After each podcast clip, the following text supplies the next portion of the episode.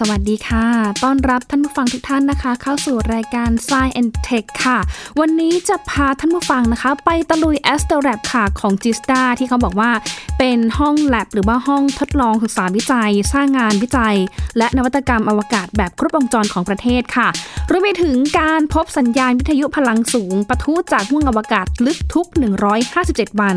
ว่าสัญญาณนั้นมาจากไหนนะคะรวมไปถึงในเรื่องของการที่ม.ฮาร์วาร์ดนั้นชี้ว่าพบโควิด สิบเก้า ในจีนตั้งแต่เดือนสิงหาคมปีที่แล้วไม่ใช่เดือนพฤศจิกายนอย่างที่หลายคนตั้งข้อสังเกตหรือว่าตั้งข้อสันนิษฐานกันมาสักครู่เดียวกับ Science and Tech ค่ะ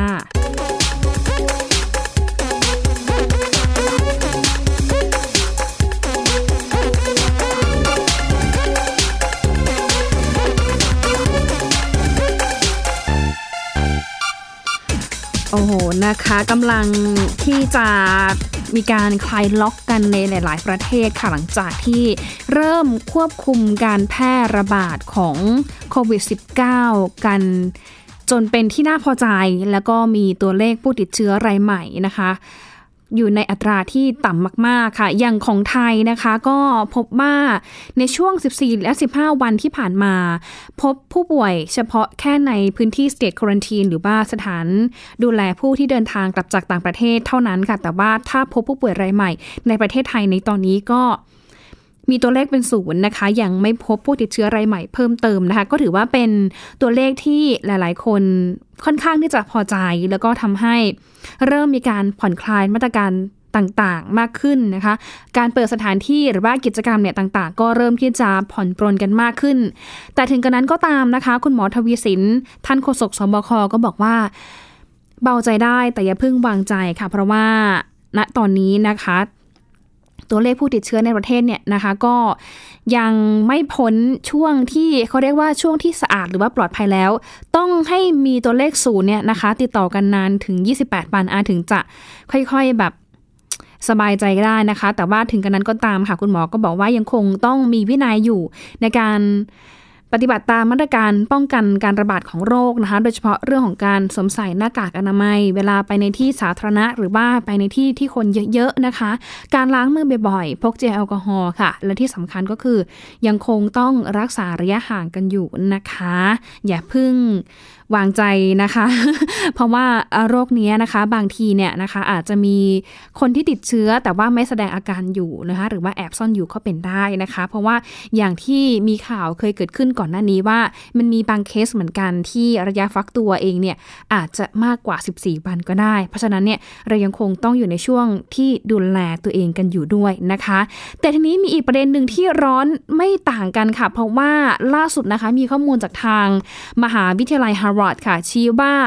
พบเชื้อโควิด สิบเก้า ในจีนเนี่ยตั้งแต่เดือนสิงหาคมปีที่ผ่านมานะคะหลังจากที่ก่อนหน้านี้นะคะมันมีกระแสข่าวว่าเจอในช่วง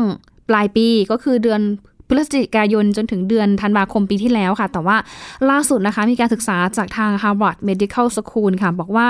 โควิด สิบเก้า เนี่ยนะคะเริ่มพบครั้งแรกในจีนตั้งแต่ต้นเดือนสิงหาคมปีที่ผ่านมาจากเดิมเนี่ยที่หลายฝ่ายเชื่อว่าโคโรนาไวรัสสายพันธุ์ใหม่นี้เริ่มพบครั้งแรกเมื่อปลายเดือนธันวาคมในปีสองพันสิบเก้าหรือว่าปลายปีที่แล้วนะคะซึ่งเขาบอกว่าจากการศึกษาของทาง Harvard เนี่ยนะคะวิเคราะห์ข้อมูลภาพถ่ายดาวเทียม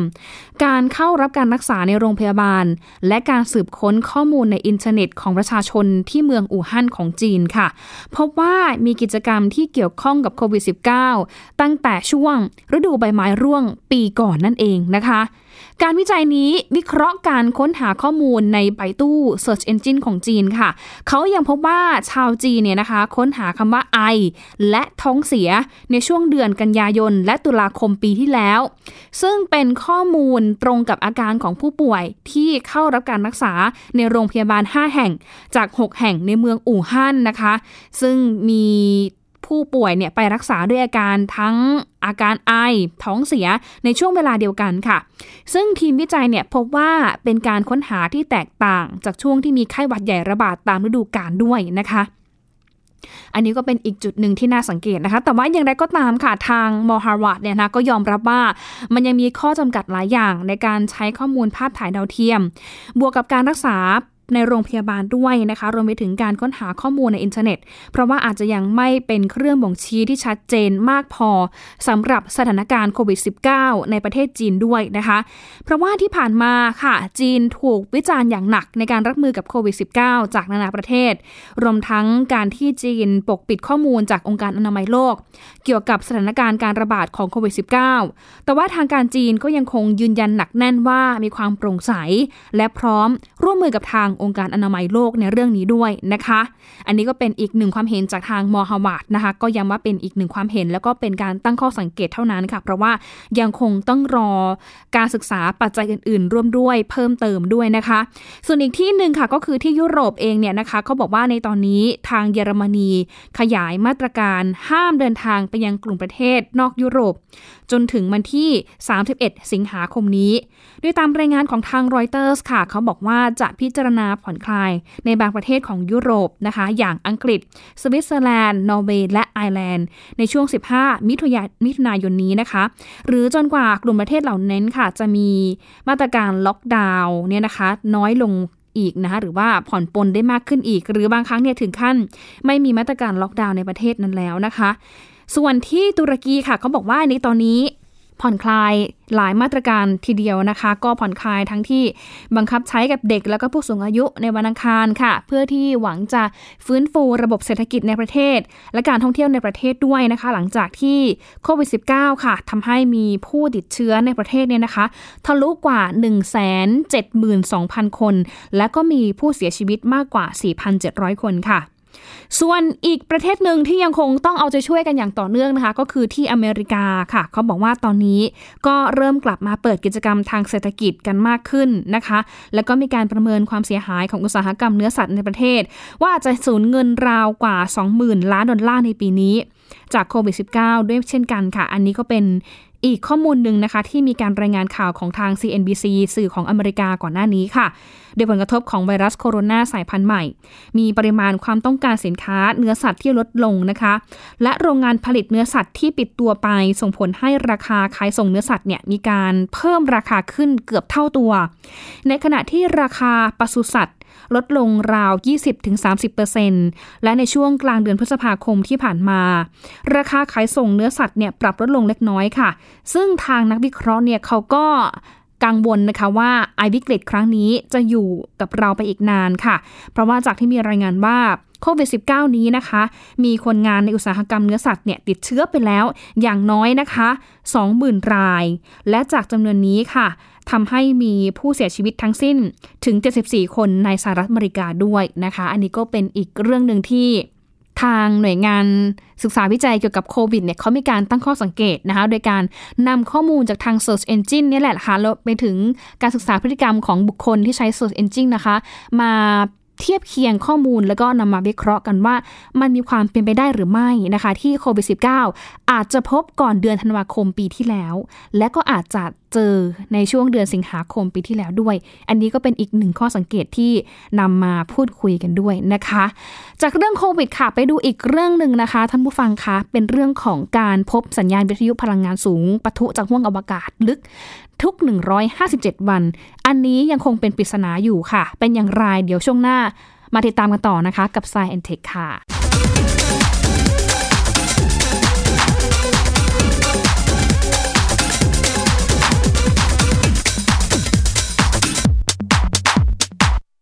เพียงแค่มีสมาร์ทโฟนก็ฟังได้ไทย พี บี เอส Digital Radio สถานีวิทยุดิจิทัลจากไทย พี บี เอส เพิ่มช่องทางง่ายๆให้คุณได้ฟังรายการดีๆทั้งสดและย้อนหลังผ่านแอปพลิเคชันไทย พี บี เอส Radio หรือ ดับเบิลยู ดับเบิลยู ดับเบิลยู ดอท ไทย พี บี เอส เร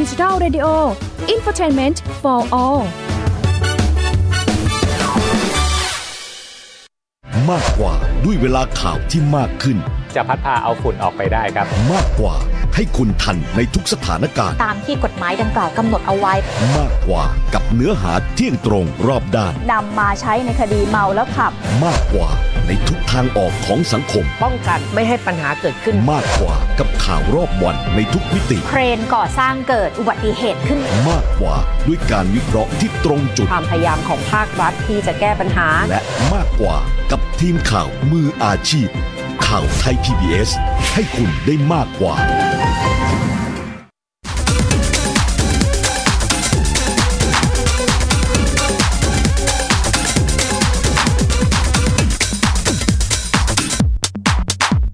เอาละค่ะกลับเข้าสู่ Science Tech ในช่วงที่สองนะคะอย่างที่หญิงได้เกริ่นเอาไว้นะคะว่าในตอนนี้ค่ะทางนักวิทยาศาสตร์และก็นักดาราศาสตร์พบสัญญาณวิทยุพลังสูงปะทุจากห้วงอวกาศลึกทุกหนึ่งร้อยห้าสิบเจ็ดวันและยังคงเป็นปริศนานะคะว่าสัญญาณเหล่านี้มาจากไหนหรืออาจจะมาจากมนุษย์ต่างดาวก็เป็นไปได้หรือไม่นะคะเพราะว่าเป็นปริศนาที่สำคัญมากนะคะเป็นสำคัญเป็นปริศนาที่สำคัญเรื่องหนึ่งในวงการดาราศาสตร์ยุคใหม่เลยค่ะเพราะว่าในตอนนี้นะคะมีการค้นหาแหล่งกำเนิดของ เอฟ อาร์ บี หรือว่าการปะทุสัญญาณวิทยุแบบฉับพลัน Fast Radio Burst นะคะ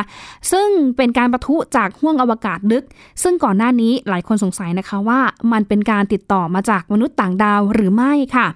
แต่ผลการศึกษาล่าสุดของทางมอร์แมนเชสเตอร์ในอังกฤษนะคะได้มีการพบสัญญาณนี้ในคาบเวลาที่แน่นอนทุกหนึ่งร้อยห้าสิบเจ็ดวันค่ะซึ่งในกรณีของ เอฟ อาร์ บี หนึ่งสองหนึ่งหนึ่งศูนย์สองนะคะแสดงให้เห็นว่ามันน่าจะเป็นเพียงปรากฏการณ์ธรรมชาติอันเป็นผลมาจากการโคจรวนรอบกัน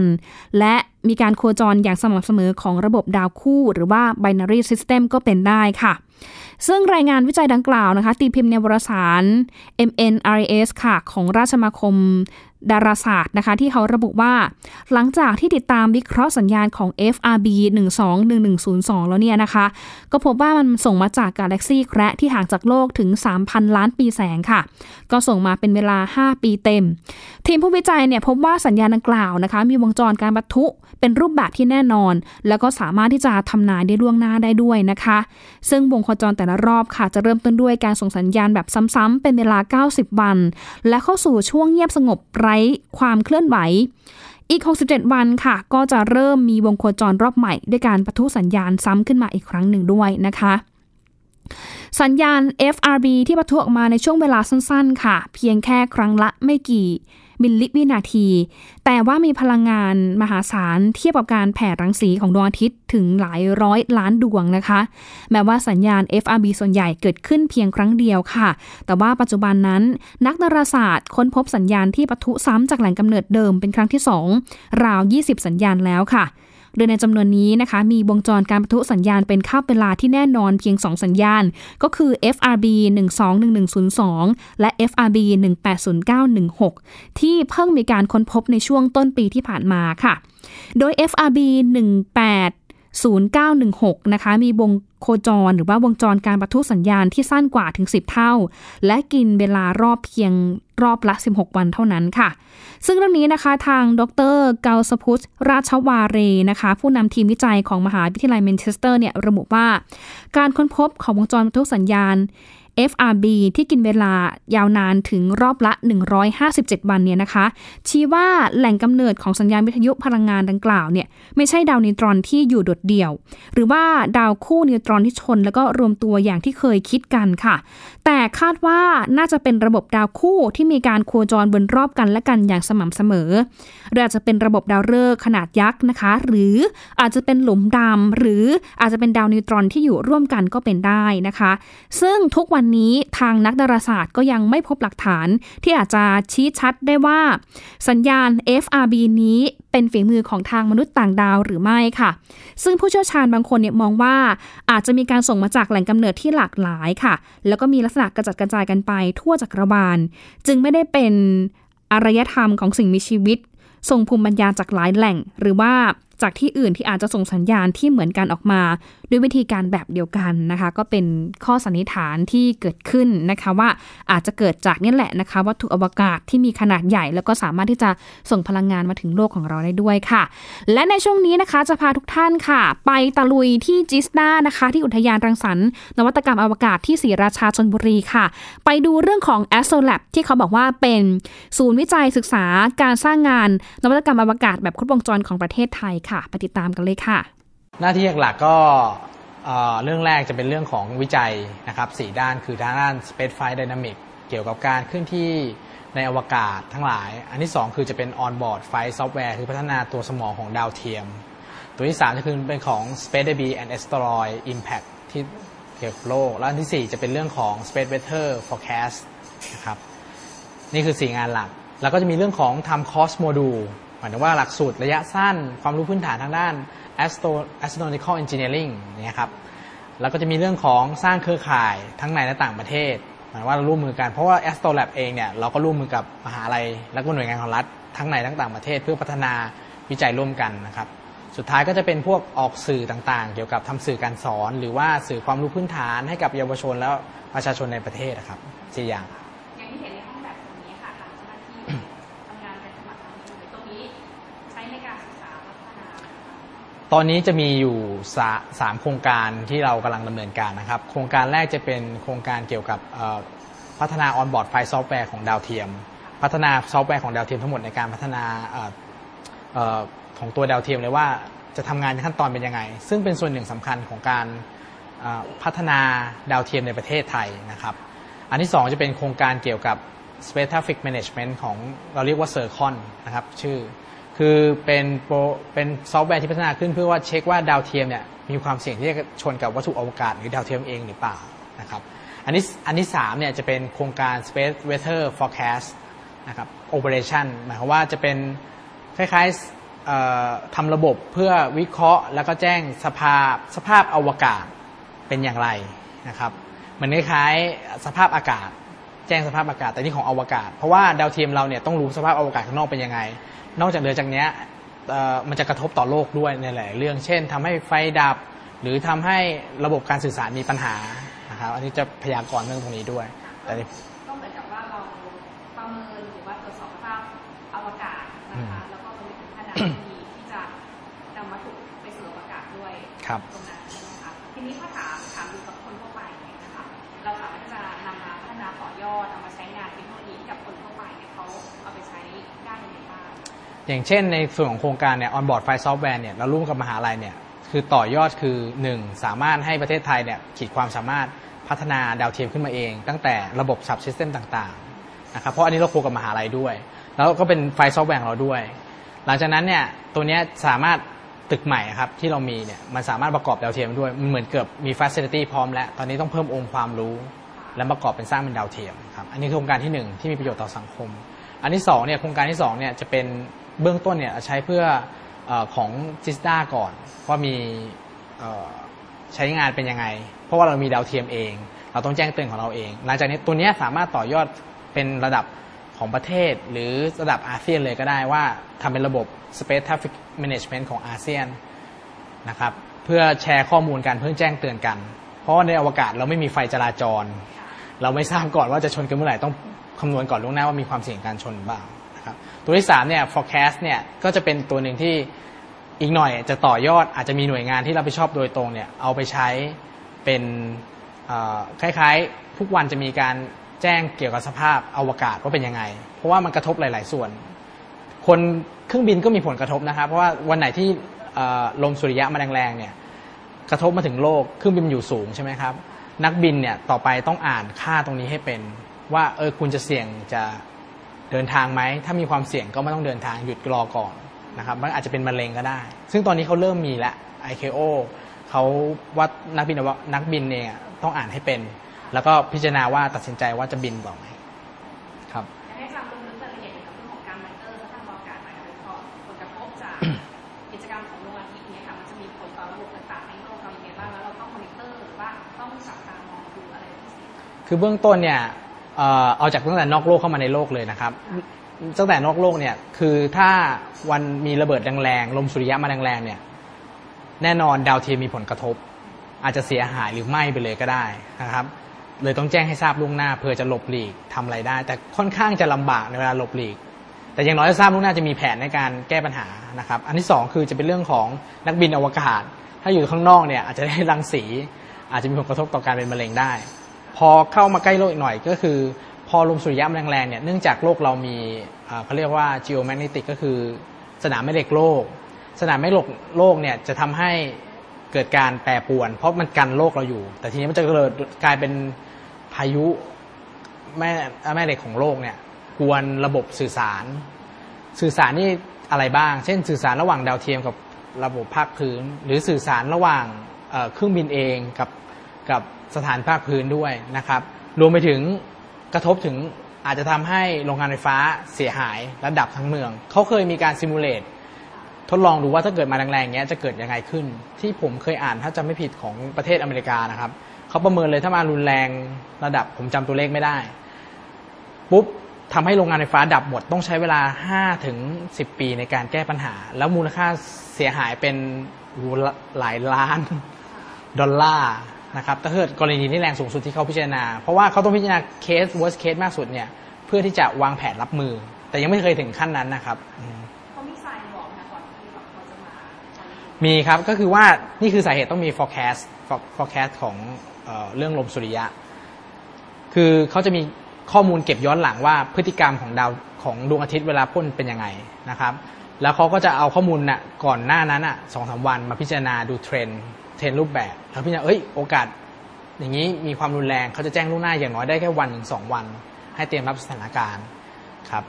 ตัวนี้มันมันแค่แจ้งให้ทราบล่วงหน้าเหมือนเตรียมระวังเพราะเราป้องกันไม่ได้เราไม่สามารถให้ดวงอาทิตย์หยุดหมุนหยุดรุนแรงแต่ว่าถ้ามีแผนรู้เนี่ยเราสามารถเตรียมแผนรับมือในการแก้สถานการณ์ได้ครับดาวเทียมหลายๆตัวนะคะที่ทางจิสตาเองเนี่ยให้ความร่วมมือหลายๆอย่างเลยค่ะส่งขึ้นไปเนี่ยทำได้ที่อะไรบ้างกับสองไฟที่ผ่านมาที่ผ่านมาส่วนใหญ่จะเป็นการถ่ายภาพเป็นเป็นพื้นเบสิกพื้นฐานก่อนนะครับที่จิสตาเองเนี่ยจะมีดาวเทียมไทยโชติที่พัฒนาที่ใช้งานอยู่ไม่ใช่พัฒนาใช้งานอยู่เนี่ยจะเป็นถ่ายภาพด้วยกล้องออปติคอลคือกล้องที่เหมือนเราถ่ายภาพใช้แสงอะครับตอนนี้ก็ยังใช้งานอยู่ได้มาสิบปีแล้วคาดว่าใช้ได้สิบห้าปีแล้วก็จะมีดาวเทียมตัวเล็กๆเช่นดาวที่เขาเรียกว่า คิว แซด เนี่ยร่วมกับมหานครพระนครเนี่ยที่ผ่านมาที่เคยทำอันนี้ก็จะเน้นเรื่องถ่ายภาพก่อนเป็นหลักเพราะว่ามันเป็นขั้นพื้นฐานนะครับอ๋อเวลาถ่ายภาพเนี่ยข้อมูลเนี่ยอย่างเช่นเรื่องน้ำท่วม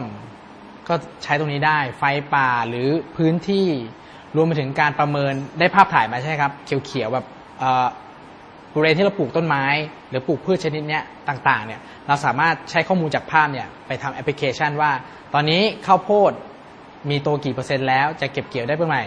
ได้เมื่อไหร่อย่างนี้ก็เป็นต้นครับก็คือเป็นการใช้ข้อมูลด้านสภาพอากาศภัยพิบัติแล้วก็ข้อมูลเกี่ยวกับการเกษตรด้วยครับใช่ไหมคะหลายคนถามว่าทางนี้กับจิสต้าต่างกันยังไงหรือว่าเราโคกับทางสรดยังไงบ้างคะซื้อตอนนี้อย่างโครงการที่ผมยกตัวอย่างเป็นโครงการดีกว่าเรามีร่วมกับนาริตเราจริงๆไม่ใช่นาริตอย่างเดียวนะครับมีสสด้วยแล้วก็มีมหาลัยหน่วยมหาลัยอื่นด้วยร่วมกันในการพัฒนาดาวเทียมเขาเรียกว่าโครงการ Thailand Space Consortium อ่ะครับครับส่วนของ จิสตา เองอ่ะเราจะรับผิดชอบหลักคือทำบัสซัตเทไลท์บัสซัตเทไลท์คืออะไรคือตัวดาวเทียมประกอบเพราะเรามีที่ประกอบแล้วแล้วรวมไปถึงทำไฟล์ซอฟต์แวร์คือเอมหลักของเราที่เป้าหมายหลักที่เราจะทำส่วนนาริตเขาจะมีทำกล้องเท่าที่ผมที่จะคุยกันคือเขาจะทำออกแบบว่าเออเขาจะใช้มิชชั่นอะไรเพราะเขาทางด้านทรายเขาจะดูว่าถ่ายภาพเขาจะทำคือเขาต้องการข้อมูลทางด้านทรายเดี๋ยวทำอะไรใช่ครับแล้วเราก็จะมาพัฒนาตัวบัสตัวดาวเทียมเนี่ยเป็นแพลตฟอร์มให้เขาไปใช้ศึกษาเก็บข้อมูลกับบนโลกครับก็คือโครงการกับหลายๆงานด้วยครับส่วนมหาลัยเราก็จะมีแผนว่า sub system หมายถึงว่าชิ้นส่วนแต่ดาวเทียมเนี่ยกระจายให้มหาลัยเขาดำเนินการเพราะว่าเขาจะมีนักศึกษาอีกอย่างเขาจะมีพัฒนาองค์ความรู้ของเขาต่อยอดเด็กเข้ามาใหม่ก็เพิ่มองค์ความรู้ประเทศเราจะได้มีผู้เชี่ยวชาญทางด้านนี้มากขึ้นครับเราก็เปิดโอกาสให้แบบผู้สนใจหรือว่าเด็กรุ่นใหม่มาร่วมงานอ๋อมีครับก็อย่างเช่นก็คือมีเรื่องน้องฝึกงานมีลูกจ้างโครงการที่เราจ้างเข้ามาเนี่ยเราก็พยายามถ่ายทอดจริงๆเรื่องอวกาศเนี่ยมันไม่ได้ไกลเกินตัวของเราเลยมันไม่ได้ยากกว่าการสร้างรถหรือหุ่นยนต์มากนักมันยากตรงที่ว่าเราเราเทสเหมือนในเอาถ้าโอกาสจริงแบบจริงๆเนี่ยยากเท่านั้นเองถ้าเราสามารถเทสแบบนั้นได้เมื่อไหร่เราก็สร้างรถไปแค่เหมือนสร้างรถได้แต่จริงๆมันคือถามว่ายากมันก็ยากนะ มันยากอีกสเต็ปหนึ่งแต่ว่าพื้นฐานของประเทศไทยอ่ะที่นักศึกษามีหรือว่านักวิจัยมีเนี่ยสามารถต่อยอดได้แต่เราขาดองค์ความรู้ที่อีกสเต็ปหนึ่งเท่านั้นเองทางจิสตาเองเนี่ยเราก็ไม่ได้ทำเองทั้งหมดเราก็ต้องหาที่ปรึกษาจากต่างประเทศช่วยแนะนำเรา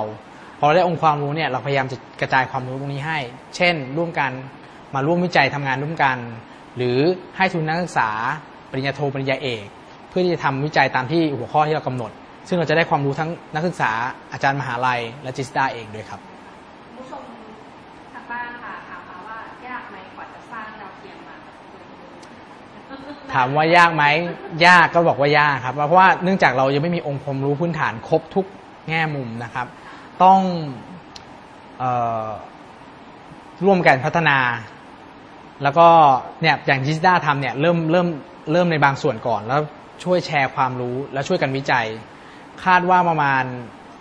ห้าถึงหก ปีเนี่ยเราน่าจะสร้างดาวเทียมขึ้นมาเองได้เพราะเนื่องจากตอนนี้ facility หลายๆอย่างที่จิสตาได้รับเงินมาพัฒนาเนี่ยมันพร้อมที่จะการเทสแล้วนะครับก็เหลือแค่องค์ความรู้ในการพัฒนาสร้างดาวเทียมมารวมกันแล้วก็ไฟล์ซอฟต์แวร์ของดาวเทียมที่จะประกอบให้เป็นดาวเทียมขึ้นมาใช้งานตามภารกิจที่จะต้องการเนี่ยเท่านั้นเองครับนี่แหละค่ะก็ถือว่าใครมีโอกาสนะคะก็ไปชมได้นะคะที่ AstroLab ค่ะอยู่ที่อำเภอศรีราชาชลบุรีนะคะตั้งอยู่ที่อุทยานรังสรรค์นวัตกรรมอวกาศของทางจิสตาค่ะที่จะเป็นศูนย์กลางการวิจัยพัฒนานวัตกรรมด้านอวกาศด้านกลศาสตร์วงโคจรของประเทศไทยแบบครบวงจรค่ะแล้วก็ตอนนี้เองนะคะมีการร่วมมือกับทางสถาบันการศึกษาหน่วยงานทั้งในประเทศและก็ต่างประเทศค่ะเพื่อที่จะร่วมกันพัฒนาโดยเฉพาะการสร้างระบบดาวเทียมนะคะที่เขาบอกว่าดาวเทียมหนึ่งดวงใช้เวลาเนี่ยนะคะไม่ต่ำกว่าสิบปีในการสร้างขึ้นมาเพื่อที่จะนำดาวเทียมเหล่านี้ไปใช้ประโยชน์ด้านต่างๆนะคะและการติดตามเรื่องของสภาพอวกาศที่จะมีผลต่อโลกของเราค่ะโดยเฉพาะเรื่องของผลกระทบที่เกิดขึ้นจากทางลมสุริยะนะคะที่มีผลต่อระบบสื่อสารระบบการจ่ายไฟด้วยนะคะก็ไปดูได้ค่ะถึงความก้าวหน้าทางวงการเทคโนโลยีอวกาศของไทยด้วยนะคะที่ศรีราชาชลบุรีค่ะและในช่วงนี้นะคะหมดเวลาของ Science and Tech แล้วนะคะขอบคุณมากที่ติดตามตั้งแต่ช่วงต้นรายการที่ผ่านมานะคะช่วงนี้หญิงและ Science Tech ลาท่านผู้ฟังไปก่อนนะคะสวัสดีค่ะ